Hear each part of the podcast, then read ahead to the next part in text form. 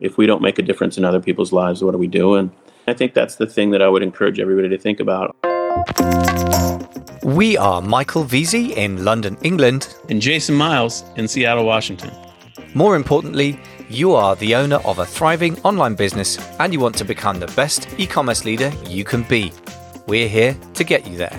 For show notes with links and resources mentioned today, and for other GC resources like downloads, just visit our blog, theecommerceleader.com. Today's sponsor is Eva, the best Amazon stock management tool.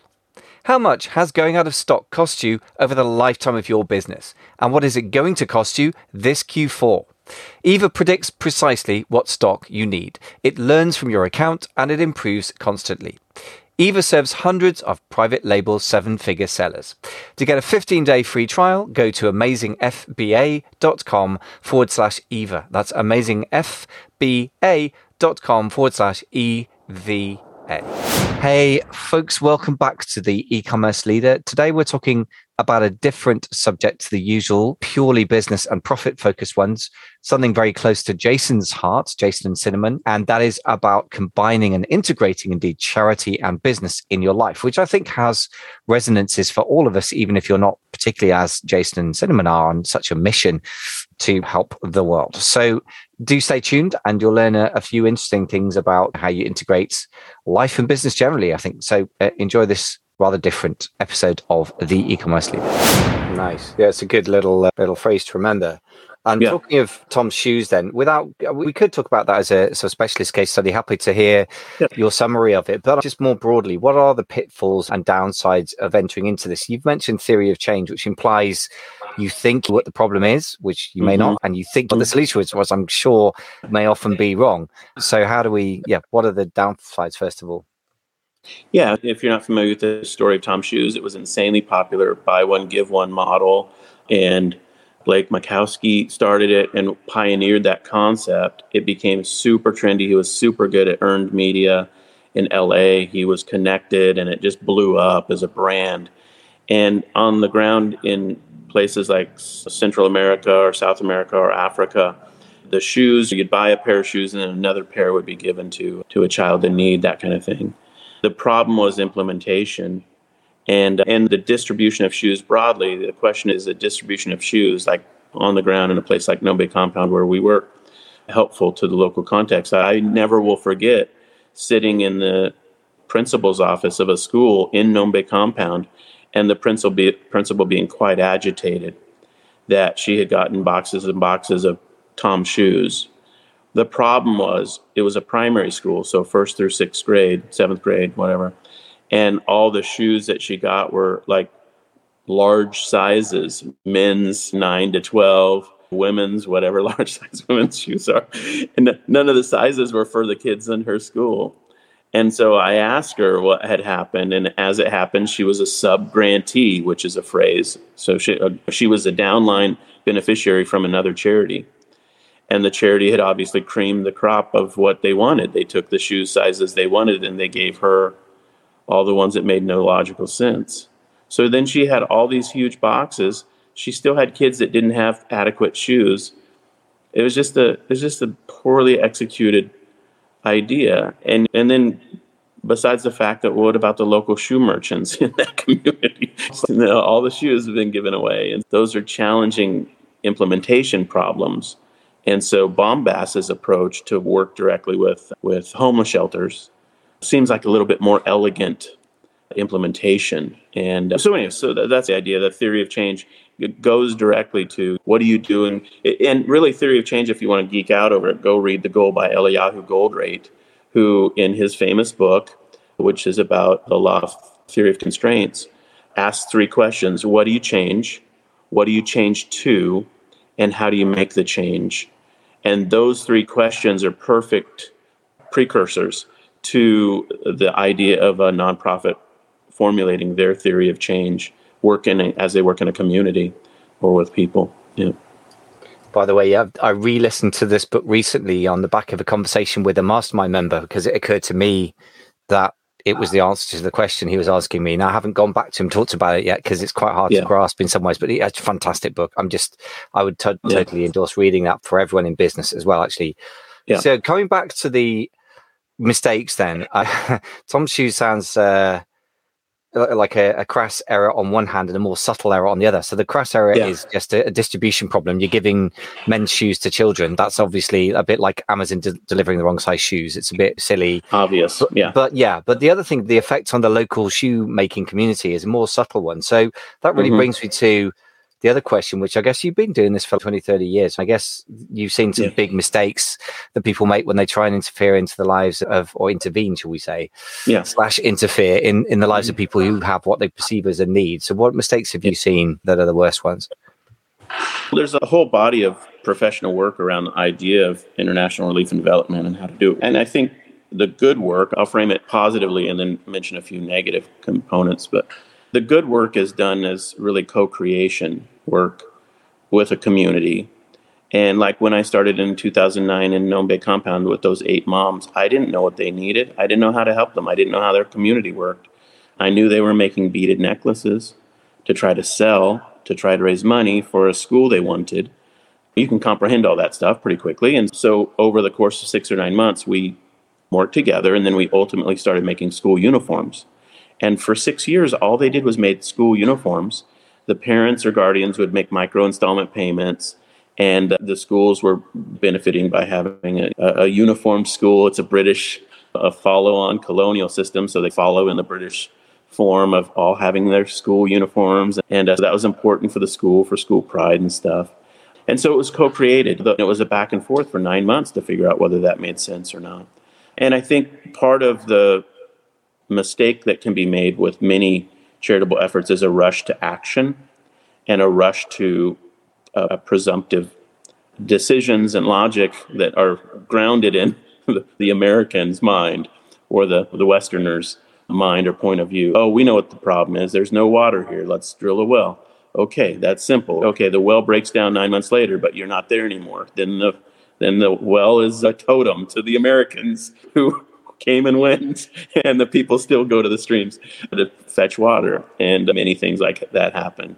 Africa, in particular, is full of broken wells, bikes that don't work, buildings that are hovels now, that just a lot of failed concepts. And I think a lot of it is because we want to we want to make quick decisions, quick action, and we're not really, sadly, many times invested for the long term in people's lives and in relationships. And, and I think that's part of it. We also have an absolute control need as Westerners. They call it the golden rule in charity. He who has the gold makes the rules. And uh, it's just sad. You see a lot of control freaks in the implementing charitable efforts, and it's really subjugation of people.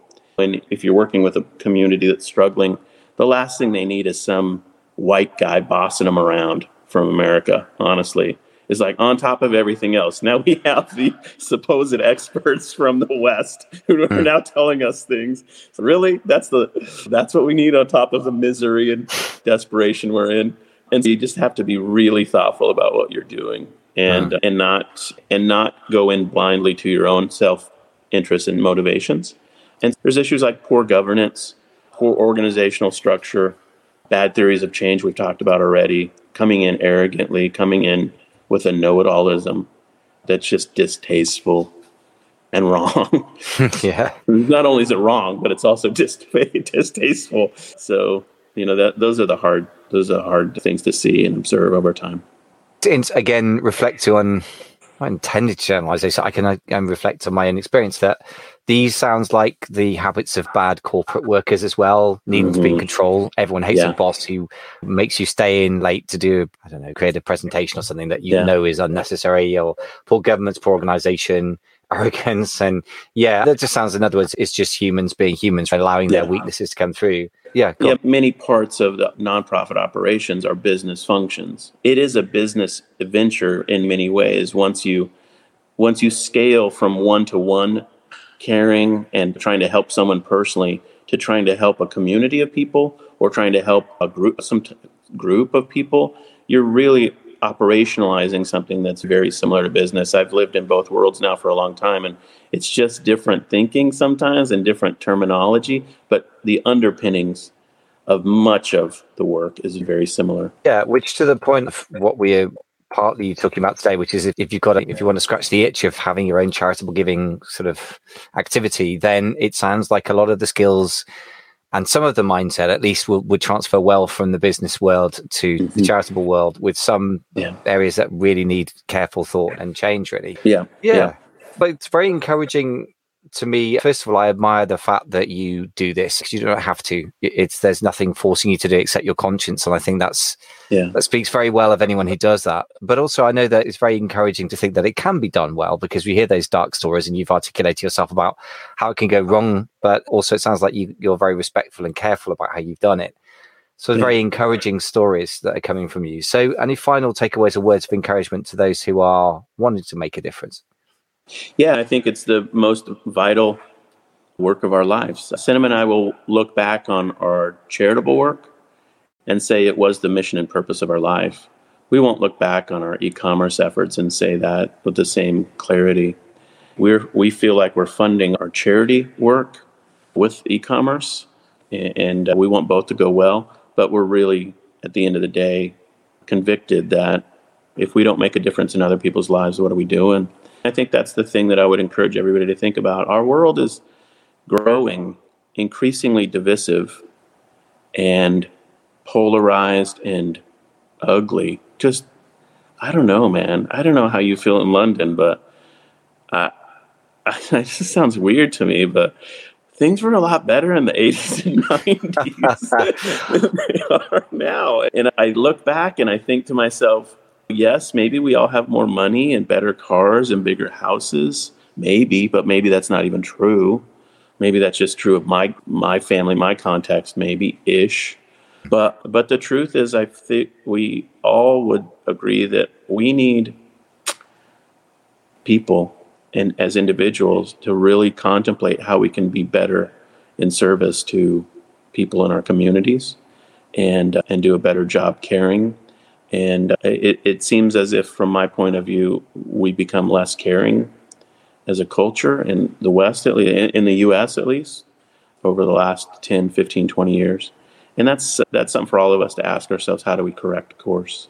And how do we demonstrate personally, not a virtue signaling, status creating Facebook version of something I supposedly say I care about, but actually just shut up and do something meaningful and don't even talk about it just do it and do it is that allowed it. in the internet world i know you're allowed right? to do something without doing instagram posts and i'm just as guilty i was just thinking that last yeah. time i have I done anything at all for charities because I was running for a half marathon and that was for my health and I set myself yeah. the challenge. So I'm not pretending to be virtuous really, but I've got to, yeah. if I'm going to raise money for the charity, I've got to talk about it on Facebook because otherwise how, how do I raise awareness of it? Yeah. So there is an intrinsic kind of virtue signaling kind of component, which I agree is very kind of distasteful. And I always look at it and think, oh God, not another Facebook group for me. Facebook posts, people get enough Facebook posts for me in their feed and yet I do believe in the charities I've supported. Yeah. So yeah, uh, there, it depends. I suppose why you're doing things. It's not the same behaviors may be yeah. motivated by different things, and then a lot of us, yeah. myself included, have to examine the truth of why you're doing stuff. But you're in a very interesting space too, because I know how musical, how deep your musical work and professionalism runs with you and your wife. So you've got to be doing a lot of stuff that is actually for nonprofits or charities yeah, when you do most of the stuff, work right? I do, yeah, and I guess that pretty much all the musical organisations I've ever worked for are constituted as non-profits. That's yeah. probably true. Yeah, yeah. I think there's something there. There's, I think for a lot of people, this isn't far afield. Hmm. We just maybe sometimes don't, or we don't orient ourselves to actually how close to the charitable work we really are, and then just be intentional more about that. I, I'll never forget traveling one time. We were going to Ukraine, actually, as it happens, in 1993 and and I never forget we stopped in Helsinki, Finland, and mm. we were over the like two nights or overnight, and I walked into this big, it's like a glass dome church, I think, or whatever. But I never forget the music they were rehearsing for the next day's thing. We mm. sat in that and listened to those people, and I just, to me, that was one of the most striking musical experiences of my life. I don't remember what they were doing because it was, was not in English, but but I'll just never forget how powerful that experience was. And music changes people's lives in many ways, and yeah. there's tons of opportunity to use music as service and so anyway, so there you go. Yeah, just as my little personal example, I suppose that the most charitable work I do is I'm getting paid as a worker for the charity, but helping choirs of mostly mm-hmm. aging choirs because the entire mm-hmm. demographics of, of the world, but particularly of Europe, including UK, is aging. And yeah. a lot of lonely people who come out of the house once a week in order to sing in their local choir. So try and make it a good evening for them as their conductor. So yeah, I guess we all have our ways of giving. And uh, yeah, that's to your really, point. That's really awesome, man. Honestly, it's, really, really impactful. And uh, to your point, I guess there's nothing wrong with having a structure. And it's taken me a few years to allow myself this thought that you articulated so well, which is that I'm allowed to be good at business and to help people with business and to run my own businesses and also admit that the thing that I will look back on and get is those concerts that I put on for the the aging choirs rather yeah. than the e-commerce wins just as you yeah. said that you're going to look back on your charitable work as your main life's work yeah. which is it's good to give yourself permission to do that. It feels like a weird sort of dichotomy in the world sometimes, talking divide yeah. divisions between. Yeah. That's right. That kind of e-commerce traditional pitch, live the good life, go and spend all your time in Hawaii surfing or whatever it is that you're supposed to be doing or buying yeah. Teslas.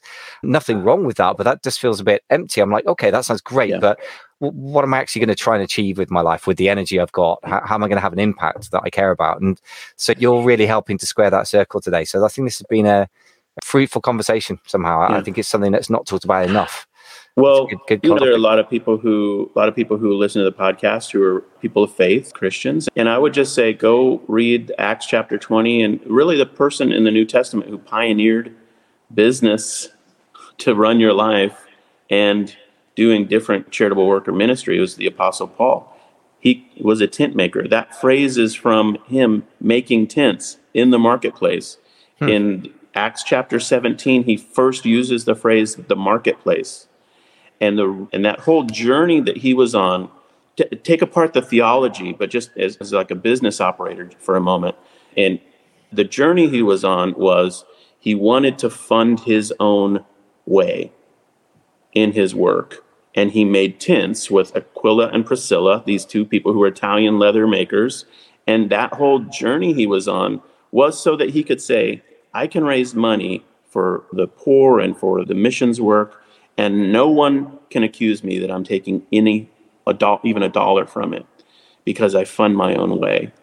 And that is just so not popular right now. Cinnamon and I feel like that's that is the model that we follow. We consider ourselves tent makers, and that's just not that is so far out of vogue you have to explain it to people before you can even have them have an opinion about it. But their opinion is, yeah, that doesn't sound fun at all. It's like I'd rather work for a charity full time and get a, get paid by the charity, or I'd rather be in business and just do business and then give on the side. But that whole train of thinking, that's not new, and it's certainly not. It is. There's a lot of logic there.